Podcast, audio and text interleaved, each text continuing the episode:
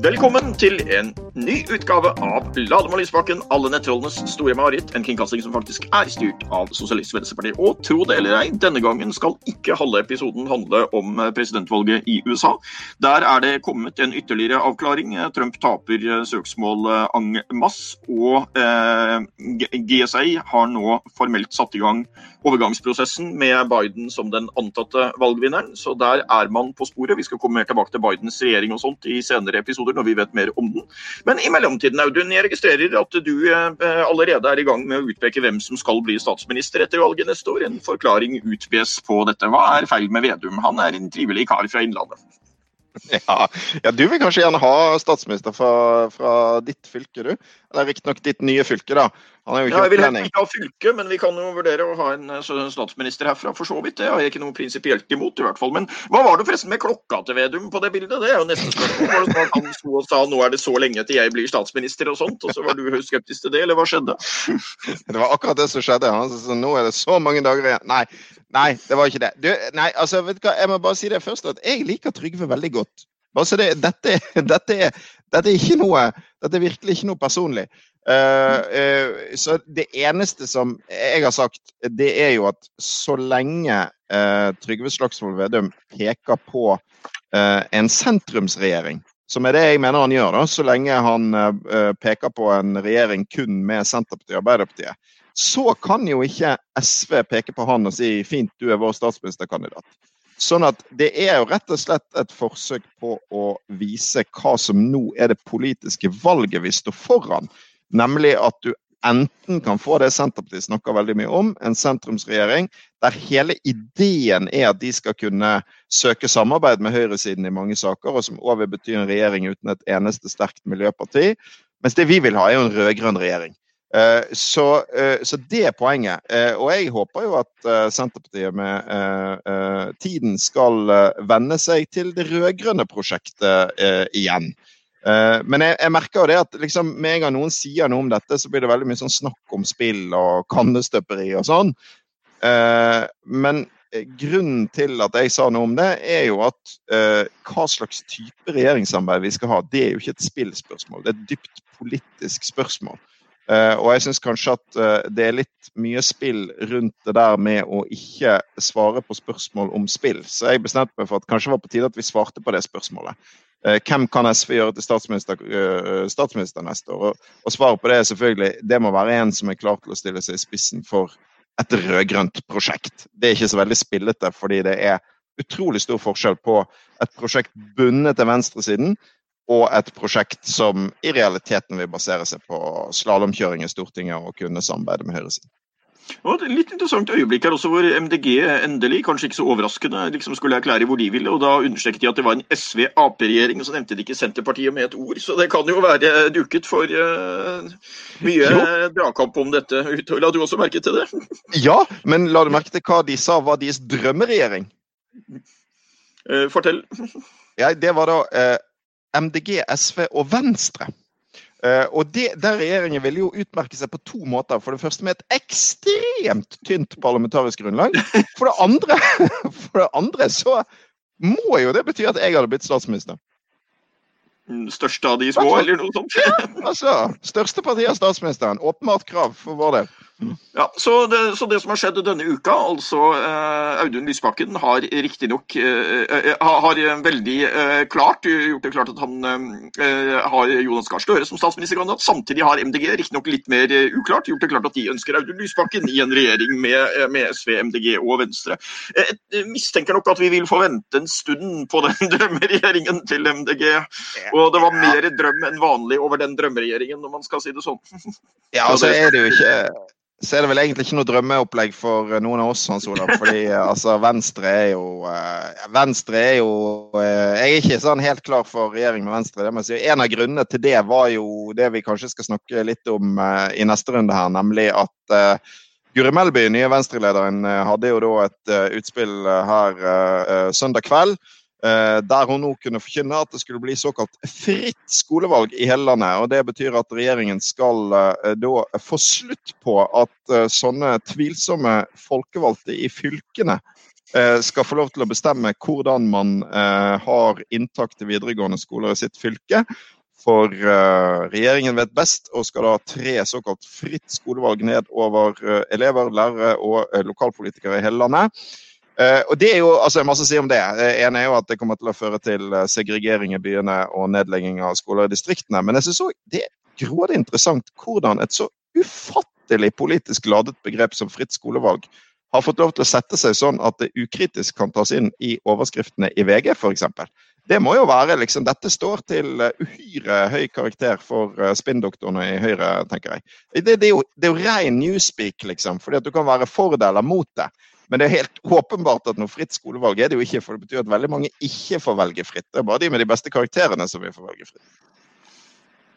Det er jo jungellovlogikken igjen. da, Større frihet for de eh, store og sterkeste dyrene, og mindre for de som trenger det mest i veldig mange tilfeller. Og Vi har jo også her jeg bor sett en del uheldige tilfeller ved det. for det er klart at Hvis du får begynne på skolen som ligger nærmest deg, så har du av ulike grunner eh, presterer du ikke godt nok på karakterene til å komme over snittet der. Det kan det være mange grunner til. Og så ender det opp med at du får beskjed om at du får ikke fortsette på den skolen du har, eh, du har begynt på. og det er jo eh, en veldig skummel situasjon også med tanke på frafall og sånt. Men det er vel en diskusjon vi får eh, komme tilbake til. Jeg har jo registrert at man, man hørte på en høring, eh, og så var i høringen ganske til dels veldig sterkt mot det, og så sa man at da gjør vi det likevel. Så det er jo litt interessant med tanke på høringsinstanser her også. Vi får nå se hva som skjer videre. Men dette kan jo bli en veldig het sak utover i valgåret 2021, tenker jeg. Ja, det tror jeg det blir. Og det er også en sånn sak hvor vi er veldig enige på, på rød-grønn side. Så vinner vi valget, så blir ikke det der noe av. Og så skal vi jo insistere på at det skal hete det det faktisk er, nemlig karakterbasert opptak. Men eh, det er bare det er et grein påminning om hvor utrolig viktig det er liksom å vinne kampen om begrepene. Sant? Hvis du klarer å få satt ditt navn på noe, så har du en Fritt skolevalg høres jo skikkelig bra ut, liksom. Hvem vil ikke, ja. hvem vil ikke ha valg, og hvem vil ikke være fri? Jeg vil veldig gjerne være fri og ha valg, i hvert fall.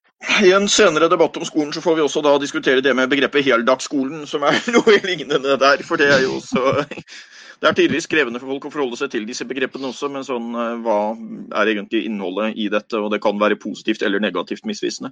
Men eh, skal vi se, hva har vi eh, mer av saker før vi tar inn gjesten vår i dag, da? Ja, vi har Maradona. Ja, sant. Vi må nesten snakke litt om Maradona, Hans Olav. Hva, var ditt, uh, hva var ditt forhold til uh, Diego? Veldig ambivalent. Ehm, jeg vet ikke hvilket fotballmesterskap som var det første du fulgte med på. For meg så var det jo fotball-VM i 1986 var det første fotballmesterskapet jeg virkelig fulgte med på. Og det har satt seg på en annen måte enn senere mesterskap. Det er veldig mange ting jeg husker om ulike kamper og inntrykk fra det mesterskapet hvor jeg så alt som var å se. Ehm, men selv om jeg aldri var noe veldig fan av det engelske landslaget, så sitter likevel inntrykkene fra denne berømmelige 2-1-kvartfinalen mellom Argentina og England veldig sterkt i.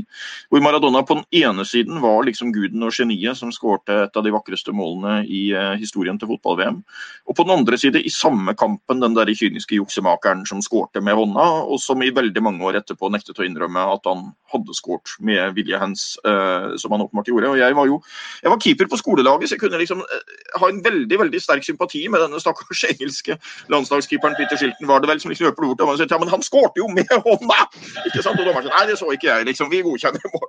Så Eh, med tilbakevirkende kraft, innføring av VAR og litt sånt, så ville vel den der eh, fortone seg, eh, fortone seg som en god kandidat. Og, og, men hele historien om Maradona er jo liksom triumfen og tragedien. ikke sant? Fattiggutten som går hele veien opp og blir en tiljublet idrettshelt. Et forbilde for mange millioner, kanskje hundrevis av millioner mennesker. Og samtidig da skyggesiden av historien som åpenbart var der. Hva var ditt forhold til Maradona? Altså, jeg må, si, jeg må, si, at jeg merket det ordentlig altså, når jeg fikk uh, nyheten om at Maradona var død. Det gikk litt innpå meg. fordi at uh, jeg tror det er sånn sant? Det er Noen mennesker blir symboler for en tid, for, uh, for noen følelser. Og for meg så, så, var han på en måte sto for meg som liksom, egentlig symbolet på noe som jo er ganske viktig i mitt liv, nemlig min sånn lidenskap for fotball fotball, rett og slett. Og, eh, altså, sommeren 1986 det var jo det første VM jeg fulgte med på. Uh, og jeg, jeg, husker det veldig veldig godt, fordi at uh, hjemme hos oss når jeg var liten, så hadde vi uh, bare svart-hvitt-TV. hadde ikke så mye penger, og det var ganske heftig innhogg i familieøkonomien å skulle kjøpe farge-TV. Men når VM begynte i 1986, så skar min far igjennom. Uh, og, og, han og jeg gikk uh, da og hentet den nye farge-TV-en. Var en, en Finnlux med fjernkontroll og tekst-TV. Uh, og på den så jeg da 1986-VM. Det var liksom egentlig første gang jeg virkelig så på fotball. og Det var flere ting fra den turneringen. Det var Danmark hadde et godt lag, og sånt, men, det var, men det var jo Maradona. Han, han, er jo ved siden av Pelé tidenes største fotballspiller, og det er ingen enkeltspiller som så mye har preget sporten. og En viktig grunn til det var at han, han vant jo det VM-et nesten på egen hånd. Det var et veldig godt argentinsk lag, men de hadde aldri vunnet uten han. Uh, og så er det som du sier, det er virkelig liksom eh, det er fattiggutten som bokstavelig talt erobret verden. Det er også fullt av både lyse og mørke sider. og Den kampen mot England, kvartfinalen i, i VM 86, er jo da selve liksom Det, det sitter spikret hos meg, altså, hvordan han først nesten sånn ballettdanser inn det der helt sinnssykt. Han begynner på egen banehalvdel og dribler seg helt fram og skårer. Og så kommer jo uh, Guds hånd etterpå. Så det har gjort et sånn utslettelig inntrykk på meg. Det, det, det, er liksom fra det der, liksom. Maradona på Finnluxen. Det er fra det av jeg, jeg elsket fotball. Så, så, og det betyr jo at Maradona har rett og slett eh, sånn, viktig i mitt liv pga. det. Så jeg, kjente litt på det. altså.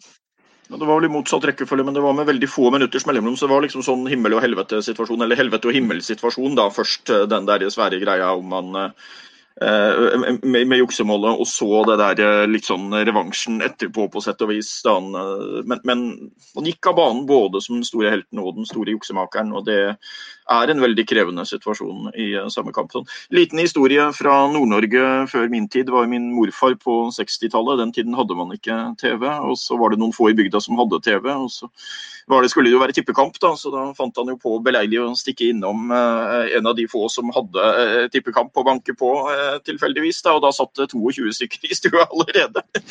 så det, så det der var en sånn fascinerende greie, det der, altså, som vi har glemt helt i dag, og som er helt uvirkelig for barna i dag.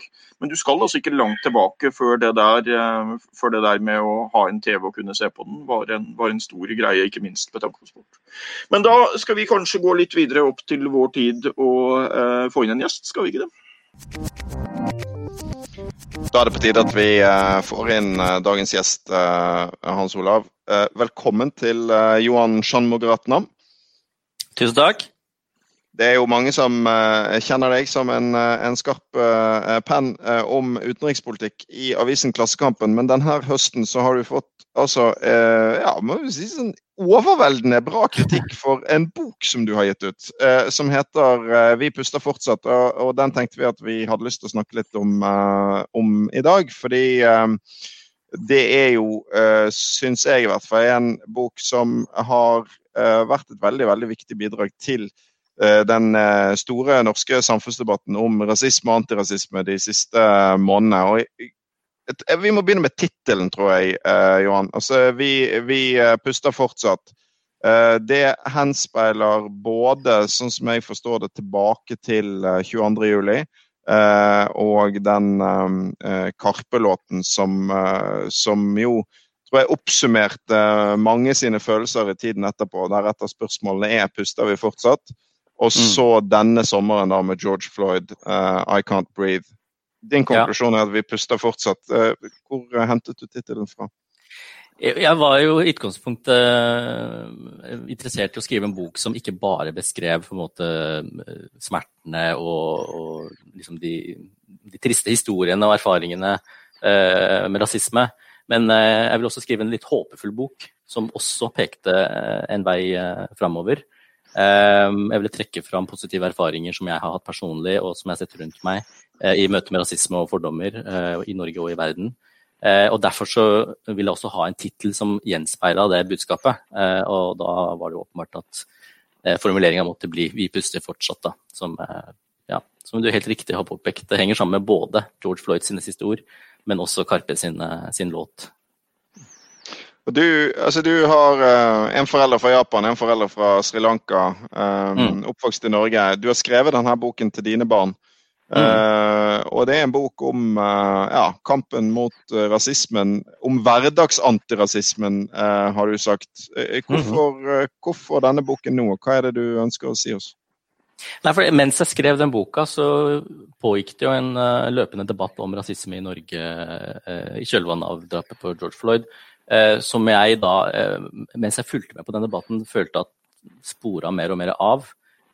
ikke fullstendig, men, men, delvis. I hvert fall i debattspalter og i kommentarer og på en måte den nasjonale samtalen da, rundt temaet. Og da ble jeg mer og mer motivert til å, å, å skrive en bok som eh, tok hele debatten ned et hakk. I, nærmere virkeligheten, eh, nærmere en norsk kontekst eh, og nærmere mennesker. Og, og, gjennom et språk som ikke er kodespråk som politikere og kommentatorer og forskere bruker når de snakker om rasisme og såkalt identitetspolitikk. Eh, men et menneskespråk som nordmenn flest i alle hudfarger kan kjenne seg igjen i og forstå. Um, så det var motivasjonen min uh, med å, å, skrive en sånn bok.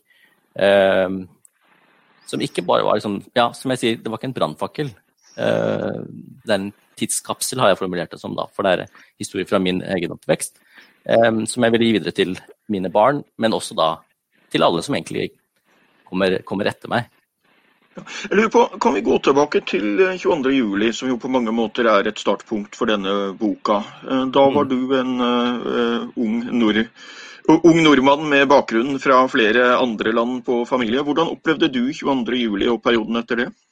Nei, Tilfeldigvis så opplevde jo jeg og min familie det veldig nært, fordi vi da helt fysisk var hadde vært i regjeringskvartalet og Eh, var på Youngstorget når det smalt. Så, så helt, allerede der så var det på en måte en helt umiddelbar eh, kobling til, eh, til, hendelsen, da, som på en måte aldri helt har forlatt meg og kroppen, som jeg, som jeg, som jeg er kjent på. Da. Så jeg eh, Ikke bare at det, var, det er også et nasjonalt traume, så, så, er det på en måte erfaringer og opplevelser som sitter veldig dypt i enkeltindivider, som på en eller annen måte var berørt av det. Eh, og folk har jo, det er masse folk som har blitt mer direkte berørt enn en det jeg ble, men, men, jeg tror det er bare å se eh, eh, Høyblokka rett etter eksplosjonen eh, gjorde et eller annet med, med meg. Da. Derfor så begynner jo boka også med en scene fra akkurat det øyeblikket, eh, som jeg også kommer tilbake til seinere i boka. Eh, for å nettopp sette den alvorlige ramma eh, rundt det som, som temaet fortjener.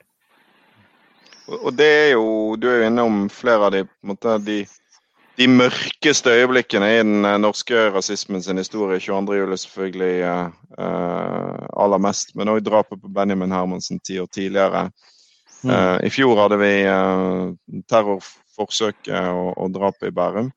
Mm. Um, det er jo de verste, mest brutale, mest samfunnsødeleggende, mest drepende utslagene av rasismen. Men boken din handler jo mye om uh, hverdagen. Ja.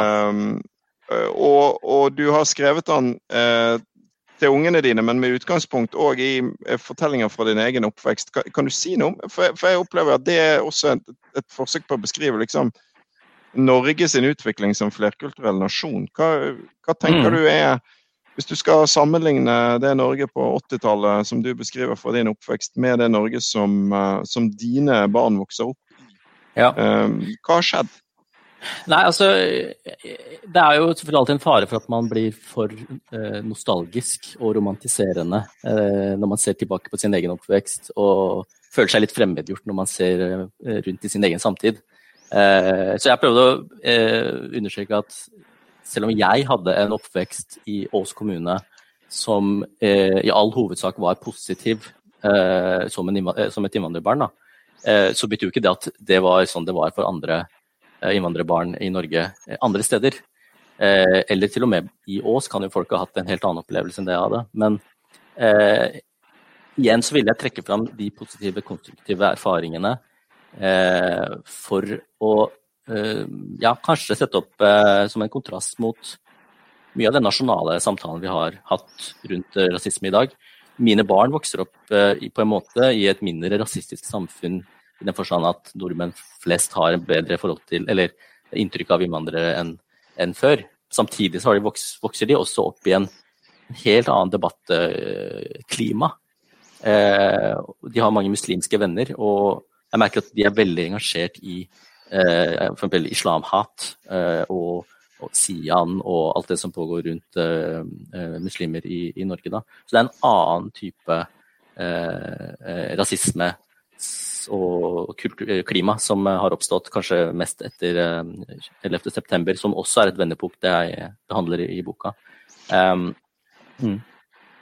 Kan du spørre der, Dette sauses jo tidvis litt sammen, og det generaliseres på kryss og tvers, og sånn, men uh, dette med etnisk bakgrunn er jo én ting, dette med religion er jo en annen ting. Har du noen tanker om det fra ditt uh, ståsted? Hva slags livssyn var det i din familie, og hvordan påvirket det situasjonen? Kan vi spørre om det? Ja, det er, det er, ganske, det er jo interessant, fordi jeg har vokst opp i et uh, ateistisk hjem. men selv om det var et ateistisk og ganske gudløst hjem, så var det veldig mye religion i huset i form av bøker om religion, religiøse symboler. Altså Vi hadde da liksom, små buddha-figurer og eh, Ganesh og dansende Shiva og på en måte veldig mye forskjellig representert. da, Og det var mye snakk om religion. Eh, og Faren min er jo gammel venstreradikaler. Eh, moren min er jo også sekulær. Eh, men vi har alltid hatt respekt for folk som er troende. Og det syns jeg er litt eh, viktig når vi ser på mye av den der ekstreme sekularisme-tankegangen eh, som ofte tenderer til å bikke over i, i, i, i eh, hets mot eh, religiøse minoriteter. Eh, jeg liker å sitere Marx på at liksom, religion er opium for folket osv. Jeg brukte det i en skolestil også en gang, etter uh, Rushdie-saken. Uh, men hele det sitatet til, til Marx er jo ikke bare at religion er opium for folket, det er også en analyse om religionsposisjon og rolle i folks liv. At det er et sjel i et sjelløst samfunn eh, osv. Hjerte i en hjerteløs tid, eller noe sånt. Og det, jeg tror det er lett for oss ateister å ofte glemme da, hva slags posisjon religion har i folks liv. Eh, ja. Jeg syns det var interessant det du var inne på, uh, Johan. Altså, at det kan kanskje være sånn at i Norge de siste tiårene så har eh, den typen sånn eh, eh, Altså aksepten for åpenlys rasisme fra vanlige folk blitt mindre, men så har samfunnsdebatten blitt hardere. Eh, ja. Eh, det er jo et stort paradoks, egentlig. Eh, og, ja. og og, og, veldig liksom, verdt å tenke over hvordan havnet vi der, liksom. Og Det er jo en ting ja. som plager meg, i hvert fall også i årene etter 22.07. At den, det håpet vi hadde om at det på en måte skulle føre til en mer forsiktig diskusjon f.eks. For om, eh, om islam. Da mener ikke jeg med forsiktig at ikke man skal diskutere reelle problemer der reelle fins, men, mm. men, men, eh, men, være forsiktig med generaliseringene og begrepene og, og, og alt det der. Men det har jo mm. dessverre ikke slått til. Vi har jo gått Nei. i en annen retning. I, i, i tråd selvfølgelig med den politiske utviklingen i verden rundt oss. Men det er jo, det er jo nedslående, samtidig som, som, det første du pekte på, jo er, er, positivt. For det er jo Det har jo skjedd noen bra ting blant folk i Norge, da. Absolutt. Altså, når vi snakker om hverdagsantirasisme, da, uh, som jeg uh, prøver å løfte litt fram i lyset i, i boka, Eh, så var det jo flere folk rundt meg, eh, altså nordmenn rundt meg, som gjorde små ting. Små og store ting som jeg ikke la merke til da, men som jeg er blitt eh, klar over seinere. Og særlig når jeg jobba med denne boka. En av de var bibliotekar på Ås bibliotek, Mai Persson. arrangerte sånne internasjonale kulturaftener og organiserte innvandrerkvinner i, i kvinneforeninger og inviterte alle hjem til seg på 17. mai osv. Eh, ikke bare henne, men hun var, hun var, en viktig del av det. Eh, og organiserte ting på biblioteket også, hvor jeg også var med. Um, og Først etter at hun var død, så fortalte mine foreldre at hun var høyredame. Og det var overraskende for meg, fordi for meg i hodet mitt var liksom antirasisme det var noe som venstresida drev med. Men, men, det er jo ikke riktig. Det var ikke det da, og det burde ikke være det nå heller. Uh, og det fins jo sånne høyredamer eller folk som ikke tilhører venstresida rundt omkring i Norge fortsatt, i lokalsamfunnet, som gjør masse små ting eh, som ikke sitter og bruker tida si på å lese Samuel Huntington eh, og, og, drømme om sivilisasjonskrig, men som skal få budsjetter til å gå opp og fylle fritidsklubber og fylle fotballag. Eh, og det er jo de menneskene vi må løfte fram.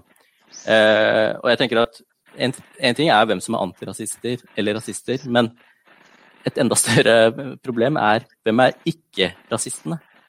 Altså de som ikke er rasister, men som heller ikke på en måte er aktive antirasister. Og det tenker jeg, Når vi først snakker om Høyre, da. Den anstendige høyresida, som jo eh, tar avstand fra all rasisme og diskriminering og er så tolerante og liberale eh, osv. Hvor er de i den antirasistiske kampen?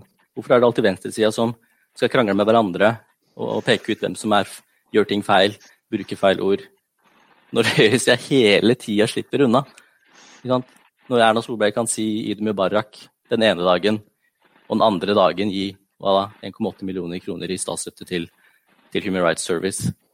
Det er jo de, det, er det vi må diskutere. Det er det vi må, i hvert fall som venstreside, føler jeg, må utfordre. Og så må vi selvfølgelig ha løpende debatter om antirasistisk taktikk og strategi eh, på vår egen banehalvdel, men eh, vi må aldri la høyresida slippe unna. Og så er du inne på det med språket, fordi det er, en, eh, det er jo en viktig diskusjon som vi har hatt oppe her i podkasten eh, før med, med, med, gjester eh, vi har hatt her før. fordi um, det er jo lett at språket rundt antirasismen i seg sjøl blir fremmedgjørende. Uh, så, så, det jeg opplever er en diskusjon som du, uh, du tar opp her. Sånn et, et, et, fungerende politisk språk for denne hverdagsantirasismen. Ja. Syns du du har kommet nærmere det i arbeidet med boken din? Og, og hva kan de eh, andre lære av det? Ja, altså, jeg tror det er to ting. Det ene er, Jeg husker jo veldig godt liksom, ikke mobb kameraten min, uh, Buttonsene, som uh, var overalt da jeg, var, da jeg vokste opp. Uh, det, det, som er genialt med det slagordet, er jo at det er ingen som kan være uenig i det slagordet. Det er ingen nordmenn som liker mobbing, eller mener at folk skal være mobbere. og man blir lært opp til å, å, å forsvare kameratene sine. ikke sant? Lojalitet er viktig. Eh, så det er ekstremt inkluderende og samtidig samlende slagord. Eh, vi har ikke noe tilsvarende i dag, føler jeg, som ikke bare er floskler, da, som er sånn alle er like mye verdt, eller selvsagte ting. Vi har ikke noe sånn mobiliserende slagord som samler antirasister eh, i en bred forstand. da. Og som senker terskelen for å gå inn i den antirasistiske kampen. Eh, og ikke gjør det til en nisjegreie. Og det, tror jeg vi må være bevisst på. Samtidig så mener jeg at når vi snakker om såkalt identitetspolitikk, og jeg sier såkalt fordi jeg tror ikke vi alltid er enige om hva det er for noe når vi snakker om det. Eh, jeg tror vi ofte kaller den antirasismen vi ikke liker, for identitetspolitikk. Eh, og sier at det er som, dette er feil, feil vei å gå. Eh, uten å kanskje lytte nødvendigvis til, til det innholdet av det som blir forsøkt framført. Da. Og det er jo kanskje ofte yngre antirasister som som, eh, som, tyr til et nytt språk og nye begreper uh, i, i, denne debatten her. Og da tenker jeg vi i hvert fall også må stille spørsmål hvorfor har det blitt sånn? Hvis det stemmer at det er amerikanske debattkulturer som blir innført i Norge, hvorfor har det blitt sånn? Uh, har det vært et vakuum her på, på den antirasistiske sida? Har vi hatt for lite diskusjoner rundt? Har vi tatt ting for gitt? At liksom vi er på venstresida, derfor så er vi antirasister. Eh, resten kommer til å ordne seg selv, på en måte. Det er, det er mulig vi har mangla den der levende diskusjonen rundt taktikk og strategi fortløpende. da. Og så har vi på en måte kommet i en situasjon hvor vi egentlig ikke, ingen av oss klarer helt å gå inn i det uten å havne i en eller annen sånn endeløs eh, og kanskje ikke alltid så konstruktive diskusjoner rundt begreper og sånt. Og så er det det at mange av de aktørene som daglig er engasjert i disse temaene, er folk som blir betalt for å mene og kommentere ting i aviser. Altså folk som meg, da. Eh, og andre, eh, som føler seg mer komfortable i måte eh, i spaltene og salongene og diskutere ting de har lest om de i The Atlantic eller New York Times eller The New Yorker, enn å faktisk diskutere hverdagsproblemer som rasismen skaper i Norge i dag. Du er litt inne på her hvordan opplevelsen av rasisme liksom er følelsen av å være sliten, og på en måte være sliten hele tiden. Kan du si litt mer om det og utdype det resonnementet litt? Ja, jeg, det slo meg fordi det var flere eh, som brukte det uttrykket etter eh, George Floyd eh, døde. Eh, sa eh, jeg har fortalt disse historiene så mange ganger, eh, og på et eller annet tidspunkt så går vi tom for anekdoter og historier om, om rasisme. Og når vi, er, når vi, er, ferdige med å fortelle de historiene, så er det noen som må ta stafettpinnen og løpe videre. Eh, og det er det egentlig bare majoritetssamfunnet som kan være med på å, å dra lasset for at vi skal få det til. Eh, vi kan gi ut bøker, vi kan gi ut uh, albumer, vi kan stille opp i debatter, uh, skrive kronikker. Men det, det, holder jo bare liksom til et visst punkt. Så er vi tilbake til, til start, med mindre andre også trekkes inn, og, det er en større politisk oppvåkning eh, som eh, følger. da. Det er en litt tankevekkende episode i USA. Åtte år før Barack Obama ble valgt til president, så var det en eller annen i Alabama som oppdaget at i delstatsgrunnloven i Alabama så sto det at svarte og hvite ikke hadde lov til å gifte seg med hverandre. Som da var en sånn eh, ganske åpenbart gjenglemt paragraf fra, fra segregeringstida. I Alabama så må man ha folkeavstemning for å endre grunnloven, så da måtte de ta folkeavstemning om dette her. Og der stemte 40% mot å endre det. Er det sant? Ja, eh, og Det er litt sånn tankevekkende og illustrasjonen av det, hvordan det tidvis også er et avvik mellom det. Jeg tror det var et ganske stort sjokk for hva som man kaller den politiske eliten og de, ja. og, og de, i begge partiene at det kunne være sånn, men der så du jo da et glimt av hvor stor sånn eh, skjult hverdagsrasisme det på sett og vis fortsatt fantes. Ja, I en delstat som selvfølgelig historisk hadde en veldig dyster arv på det. Men man ja. hadde nok i eliten i veldig stor grad sagt at sånn var det før, men sånn er det jo ikke nå lenger. ikke sant? Så Det er nevnt som et sånn eksempel eh, et stykke fra Norge Norge, men likevel et tankevekkende eksempel på hvordan en sånn type hverdagsrasisme lever videre. på sett og vis. Ja, ja absolutt. Ja, ikke sant. Nei, hva? Eh, sorry, Johan. Nei, bare fortsett.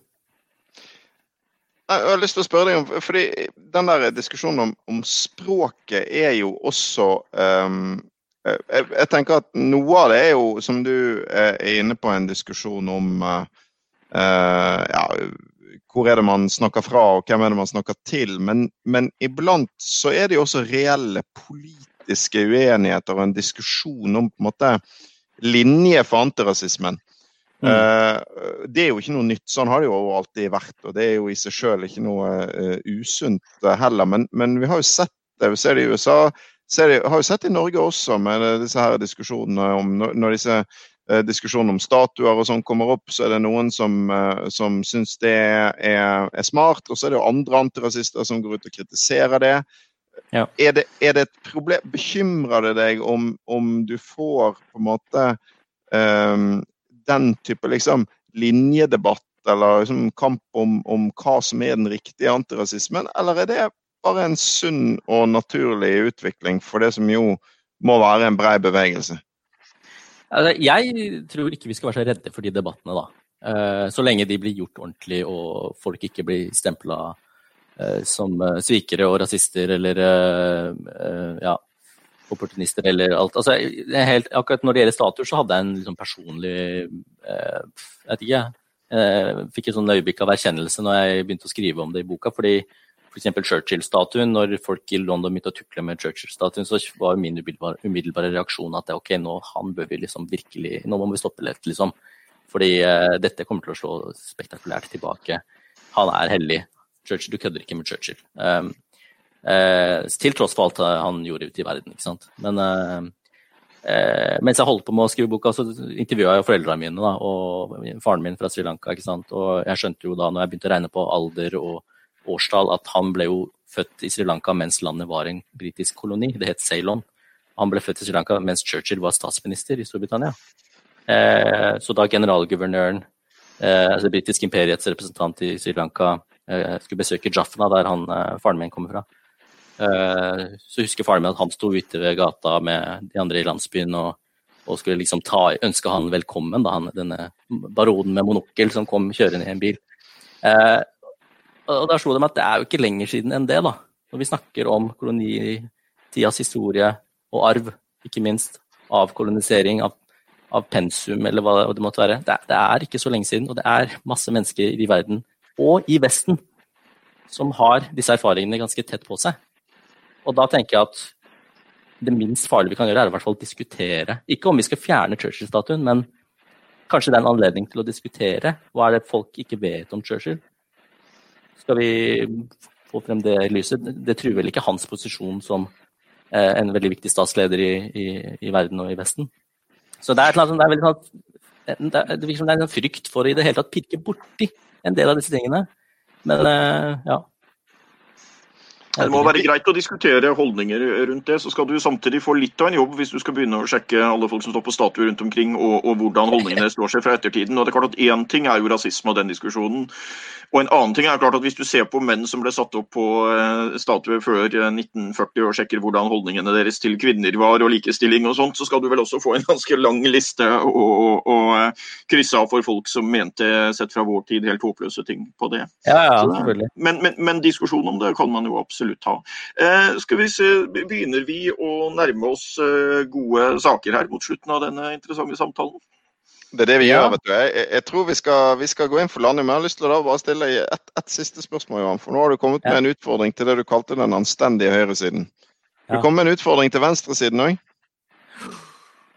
Oh. oh, vanskelig spørsmål. Mm. Ja. Nei, fordi jeg mener, sant, vi, det, for det var det du sa, da. At venstresiden har litt altså På samme måte som venstresiden har litt lett for å få ansvaret for antirasismen alene, så kan ja. vi ha, kanskje ha litt lett for å bli litt sjølfornøyde òg. Ja. Jeg, jeg også tror at det eh, okay. Mitt, min oppfordring til venstresida er prøv å se deg sjøl utenfra.